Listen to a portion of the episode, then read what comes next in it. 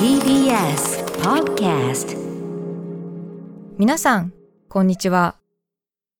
安住紳一郎の日曜天国、アシスタントディレクターの真帆亀山です。日天ポッドキャスト、今日は770回目です。Apple、Spotify、Amazon Music、Google など各種ポッドキャストやラジオクラウドで聞くことができます。日曜朝10時からの本放送と合わせて、ぜひお楽しみください。それでは、11月20日放送分、安住紳一郎の日曜天国。今日は番組のオープニングをお聞きください。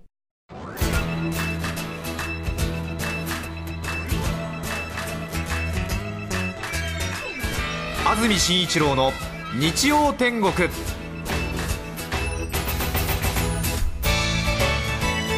おはようございます。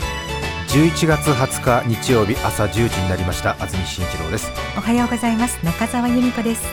皆さんはどんな日曜日の朝をお迎えでしょうか？空は曇っていますね。今日は関東地方予報は曇り。そして北部では昼前から都心では午後1時頃から雨が降り出します今日は関東北部で昼前都心では午後1時頃から雨が降り出します。東京の降水確率午後60%夜70%です。北風も吹きまして気温もあまり上がらないようです。今スタジオの外歩いてきましたけれどもやはり風が吹きますと体感温度は随分下がりますね。寒いなという感じがいたしました。予想最高気温東京、横浜、前橋で13度熊谷で14度千葉、宇都宮、水戸で15度です。今日はお出かけの方外出する方は雨の備えそして暖かい服装をおすすめいたします。そしてこの雨ですが月曜の日中まで残るようです。ただ月曜夕方には回復して夜には晴れてきます。明日月曜日東京最高気温15度の予想です。今週は一旦火曜日に天気が回復しますが水曜日には再び低気圧が通過する影響で雨風強く荒れ模様となります。木曜日からは秋晴れが戻ります。ですから日曜月曜水曜と雨ということですね。火木金土が晴れマーク東京はついています。月曜日水曜日は少し荒れ模様ですね。雨だけじゃなくて風の予想もありますからね。外出の際にこの季節に雨当たってしまいますとね一気に鼻風邪ひくってのことになりますからね。お気をつけいただきたいと思います。安住さんも少し鼻が詰まっていますか？そうですね。詰まってますね私。鼻ね。い。いやーそうですね、えちょっと最近私もなかなか体調があまりこれまでとは違ってなかなか管理が難しくなってきてまあ早起きするようになってからっていうこともあるんですけれども。ね。いえお恥ずかしい。まあちょっと寝て起きてすぐっていうのもあるかもしれませんね。すいません。あの体調のせいにしたりして。寝て起きてすぐの鼻声感はありますね ちょっとね。すみません。だったらいいです。紅葉がね随分と進んで今日なんかは本当ちょうどね見に行くにはいい頃合いだったんですが、えー。天気が少し予報が悪いということで予定変えたという方もいるかもしれませんね。ね。都心ですとね神宮外苑の黄色いイチョウも見られますし文京区の陸義園ですか。もうなかなか人気スポットですよ。えー。駒込ですね。駒込ですか。いいですね。いいですよね。陸義園って読めるところがいいじゃないですか。そうなの。うん。六と書いてね。陸なんですよね。高音だから？よくわかんないけど。ええ。ねえ。あとは高尾山。立川昭和記念公園。いいですよいいねですね。栃木の日光をおすすめする方多いですよね。関東ではやっぱり日光が人気ですよね。うん。いろは坂つづら折りね。え混んでても行きたいっていうところですもんね。そうですね。私前日光からさらに福島寄りに進んだところに栗山村って今はもう合併して日光市になってるんですけど栗山郷って言ったりするんですけども本当に栗山郷栗山村で見たもみじが本当に忘れられなくてもみじというか紅葉ですねまあ日光のこっちの東照宮の方に比べると本当に手つかずの山っていう感じなんですけどもまあ出身がもともと田舎なものですからちょっとそれぐらいの方がなんとなく自分好みだななんて思ってもし興味のある方ぜひ調べてみていただきたいと思いますけど。ねそうですね。え。栗が取れるから栗山村だったみたいですけども。ああそうですか、ねえ。奥日光の方湯滝とかある方ですよもっとですねもっと。多分日光市内から車で2時間ぐらいかかるんじゃないかな。あ日光市ってのは皆さんあの栃木の話少ししますけれども栃木の中の日光市ってなんとなく場所分かりますよね。ですごく広いイメージあります？栃木県内での日光市って実は栃木県内の面積の4分の1が日光市なんですよ。もうほぼ日光市、合併しましたんでね。へえ信じられます？信じられませ栃木県の4分の1が日光市なんですよ面積的に。でその日光市の中の30%を占めてるのが旧栗山村だから。大きい。too big 大きいでしょ、本当ですね、うん、そう聞くと、村って聞いたから、うん、村って聞いたからあれだけど えっと思って、うん、でしょ？だから栃木の北ってほとんど栗山村だから。そううん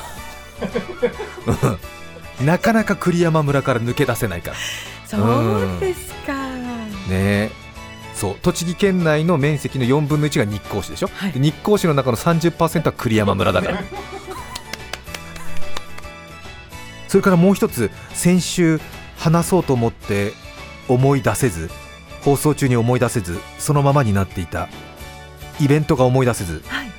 その話ですけれども、ええ。結局先週は急遽代わりに見切り発車で話し始めた。七五三の話が 究極の他人の恨み妬み類のトークに終始いたしまして。全くラジオを聞いていないネット記事読者の目にも触れることになり ごく普通の市民の皆様に距離を置かれる結果と相なりましたね。そうですか。ん。AM ラジオ地獄だよね。うん。ラジオ聞いてない人に叩かれちゃったりして。語れば皆涙の種でございますね。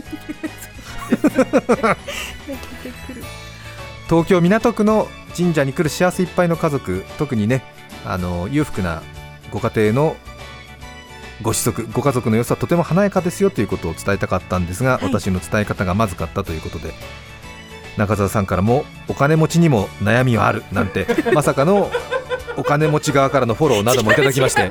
きっとそうえそう。違いましたっけ？そうですよ。え？多分おそらくってこと、ああそうですか。はい。いやなんかてっきりあのお金持ち側からの代表の意見としてなんかいやそうは申しましてもね安住さんルサンチマン的にその成功者を羨む気持ち分かりますがいや金持ち側にもやっぱり苦悩ってのはあるんですよなんて話になっちゃってもう塗る薬なしみたいな。やめてえ？違います？違います。あ皆さんお分かりいただいてますよね。これ私分かってて言ってますからね。ここマジレスされますとまた炎上しますから。本当ええええ。本当にお願いします、ええ。プロレスやってるだけですから。うん。あとは沖縄そばの香辛料が大事なところについちゃって大変だったという話も週刊誌に一部切り取られまして病気のところメインの記事になって上がってましたよね。もうこれはもうダメージ大きかったですね。親が見たら泣きますよあれ。うん。だって私が夜の高級店通って整備をもらったって話になっちゃってんだから。そこまでは言ってない。また言っちゃったじゃないの。分かりやすく伝えてるだけですよ。こういうふうに誤解されたっていう、うん。神誤解されてる感じも大げさに伝えるからね。そうですそううでん、こんなに痛いんですなんて言ってねそんなにかすり傷なのになんかすごい血が出てるんですからなんて。入院させてくださいみたいな。こんなに傷つけられましたみたいな。まあいいんですけどお互い様ですからね。でプロレスってそういうものでしょ？さほど痛くなくたって痛いって芝居しなきゃいけない。あ違う間違った。これはこれでプロレスファンの心を傷つけてる、す そうか。そうですね、うん、そうだいいんだよね。見てる人に伝わればということでね語ればみんな涙の種でございます。よ よくわかんないけど、本当ですね、うん、なんか一昨日ぐらいからこのフレーズ好きで使ってるんです気に入ってんの気に入ってんですよね。また忘れてしまいそう。そう。もともとのイベントの話。赤坂サカスというあのこの放送センターの横にねテニスコート3面4面取れる広場がありまして4面は取れないかな。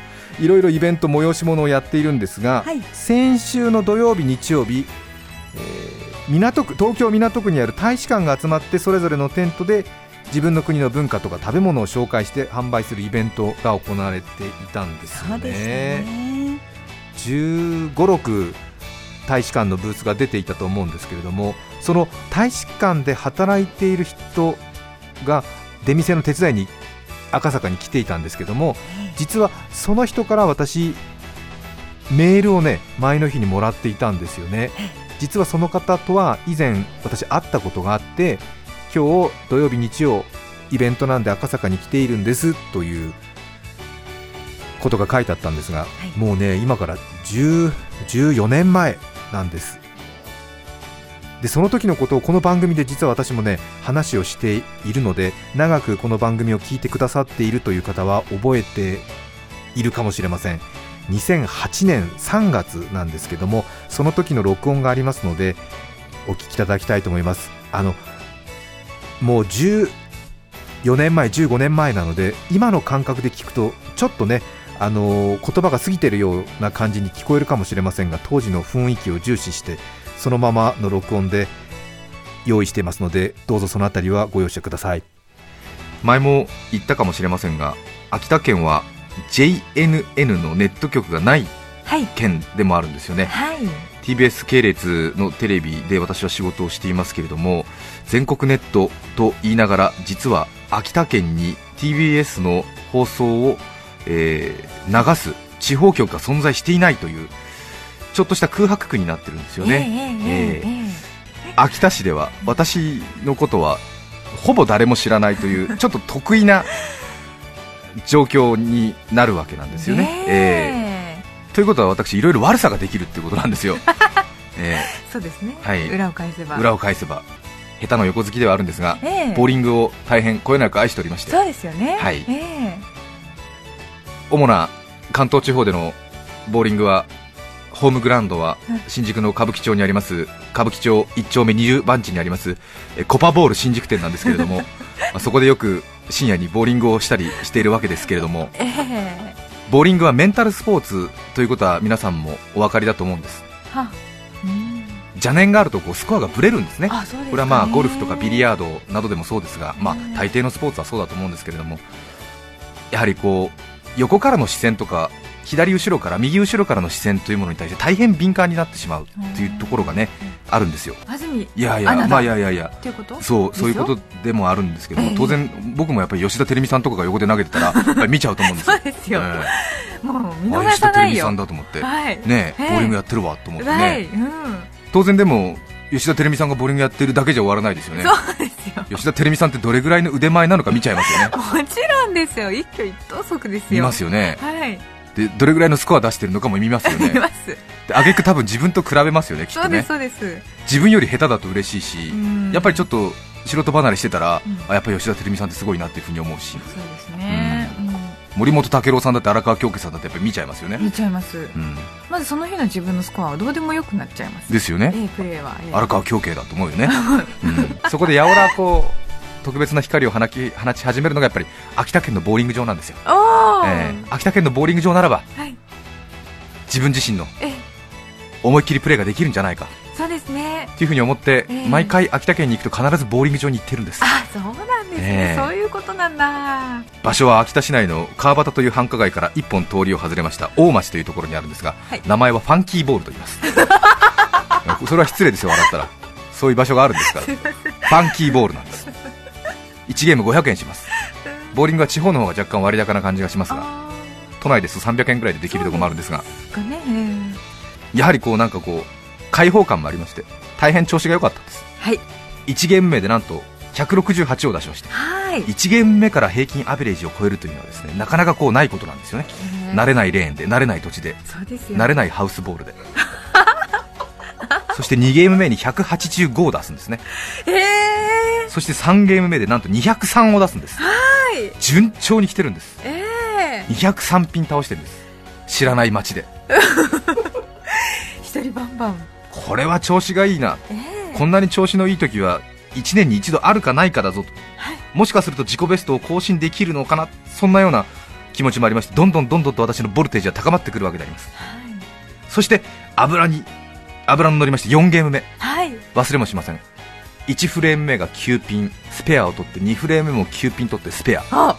まあ、ストライクこそ取れなかったんですけども、まあ、スペアスペアときてその後にストライクストライクストライクストライク。4連続ストライク。6フレーム目で概算で150あして120はいってるんですよ、ええ。これは来てるなと、まあボーリング詳しくない方もいらっしゃるかと思いますがボーリングっていうのは大体 10, 10フレーム目まで投げるんですけれども、ということは5フレーム目で概算で130ということは10フレーム投げると260はいくんじゃないかという。しかし思わぬ失脚がやってきたのです。ちょうどね5分ぐらい前から自分の左側の1レーン空いた隣の隣に家族連れがやってきて遊んでるなっていうことは私気づいてたんです。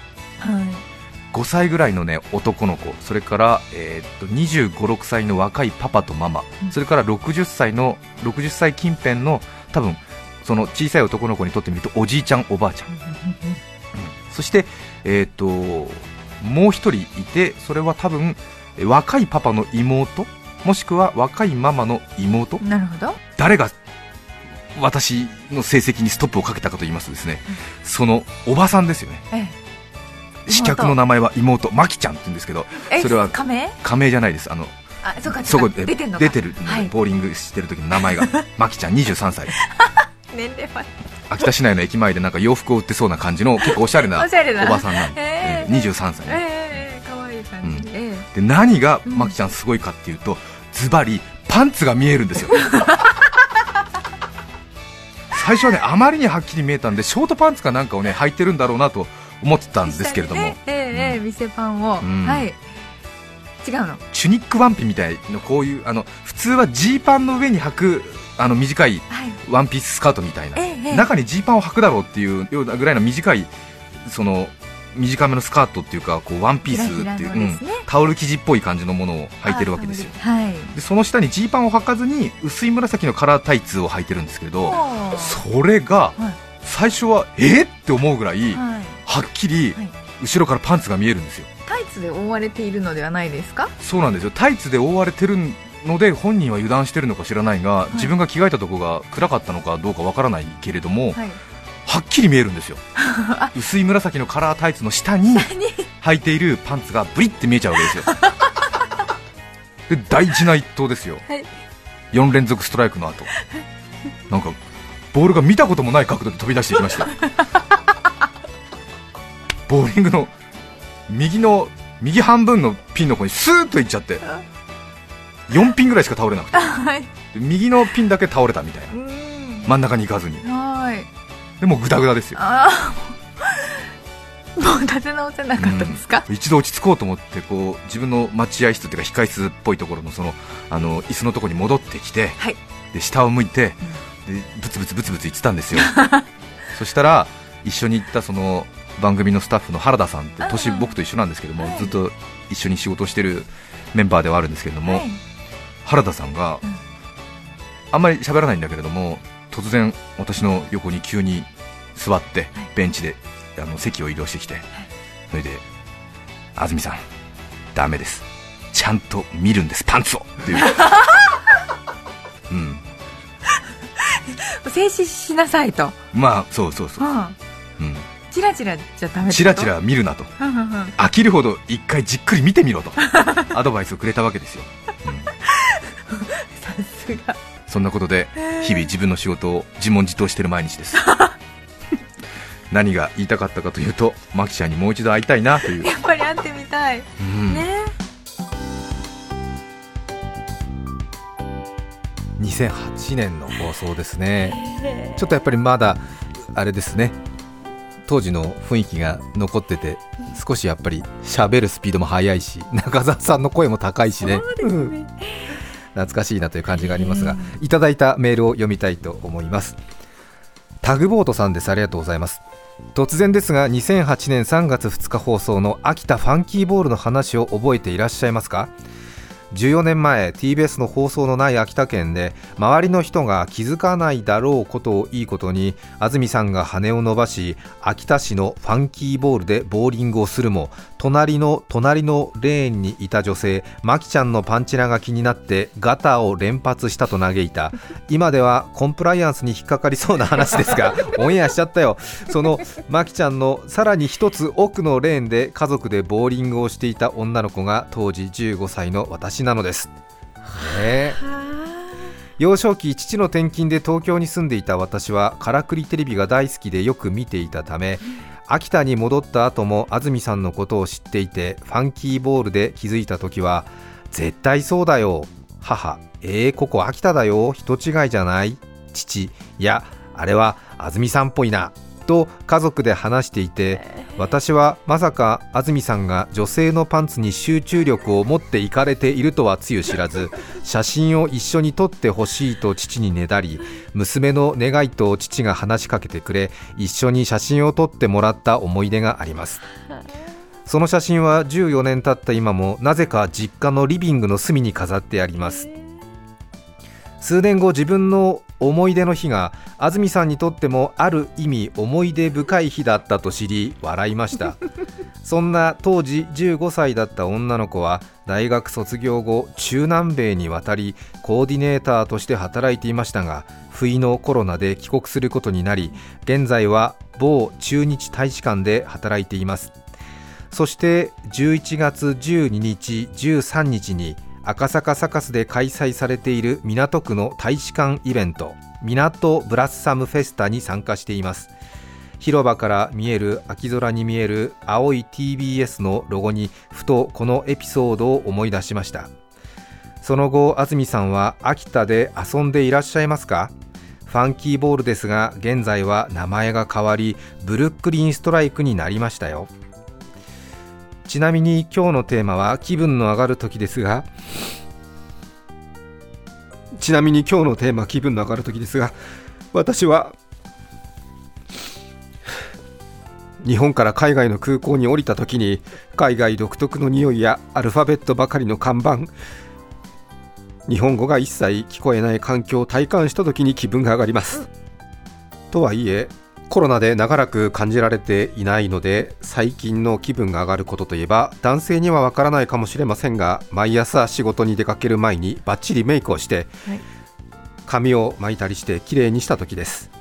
朝起きて疲れている日も化粧をバッチリして髪の毛もアレンジするとまだいける私と思え一瞬気分が上がります。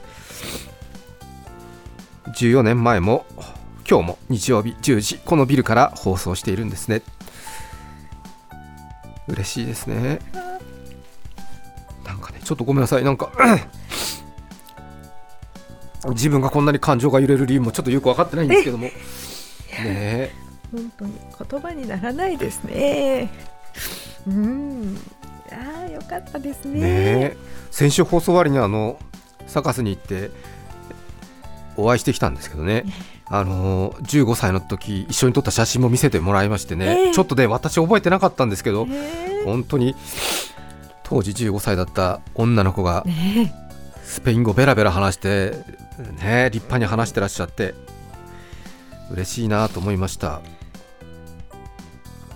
自分のたわいもない思い出話昔の記憶をねよりなんかこう華やかに色をつけ直してもらったようでまあコロナのこともあったしそうです14年前と同じねえー番組を続けられていることをすごく嬉しく思ってということですよね。本当になんか嬉しかったなと思いました。そしてこの話をね先週ちょっとしようと思ったら忘れてたっていうのもまたすごいですよね。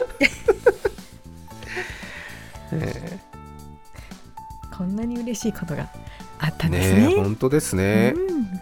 よそのお宅を妬んでばかりいた私の人生にもたくさんの人が関わってくれているということが分かってとても嬉しかったですね、うん。そしてこの話なかなかニュアンスが上手に伝えられないので今日は上手に伝えるために曲をかけてみました。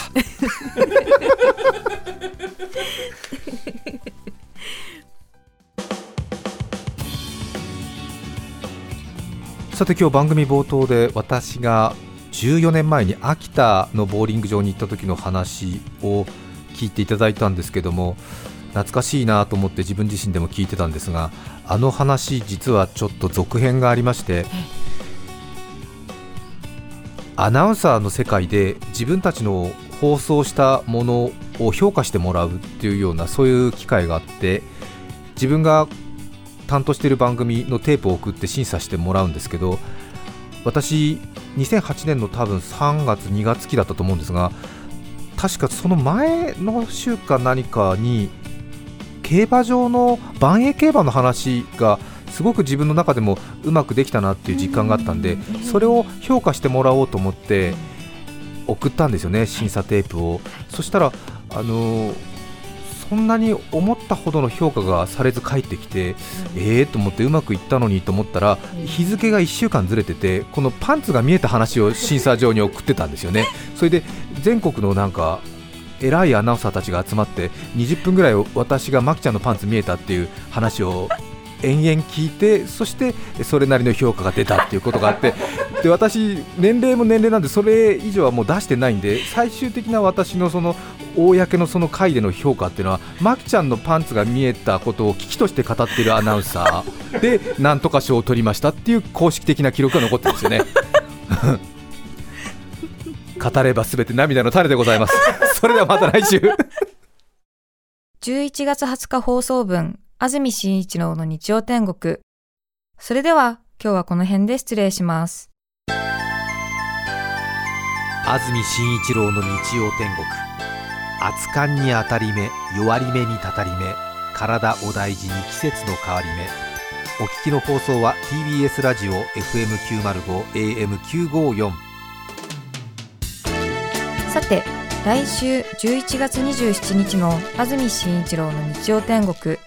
メッセージテーマは、今年のマイ流行流行語。ゲストは歴史学者磯田道文さんです。それでは来週も日曜朝10時 TBS ラジオでお会いしましょう。さようなら。TBS Podcast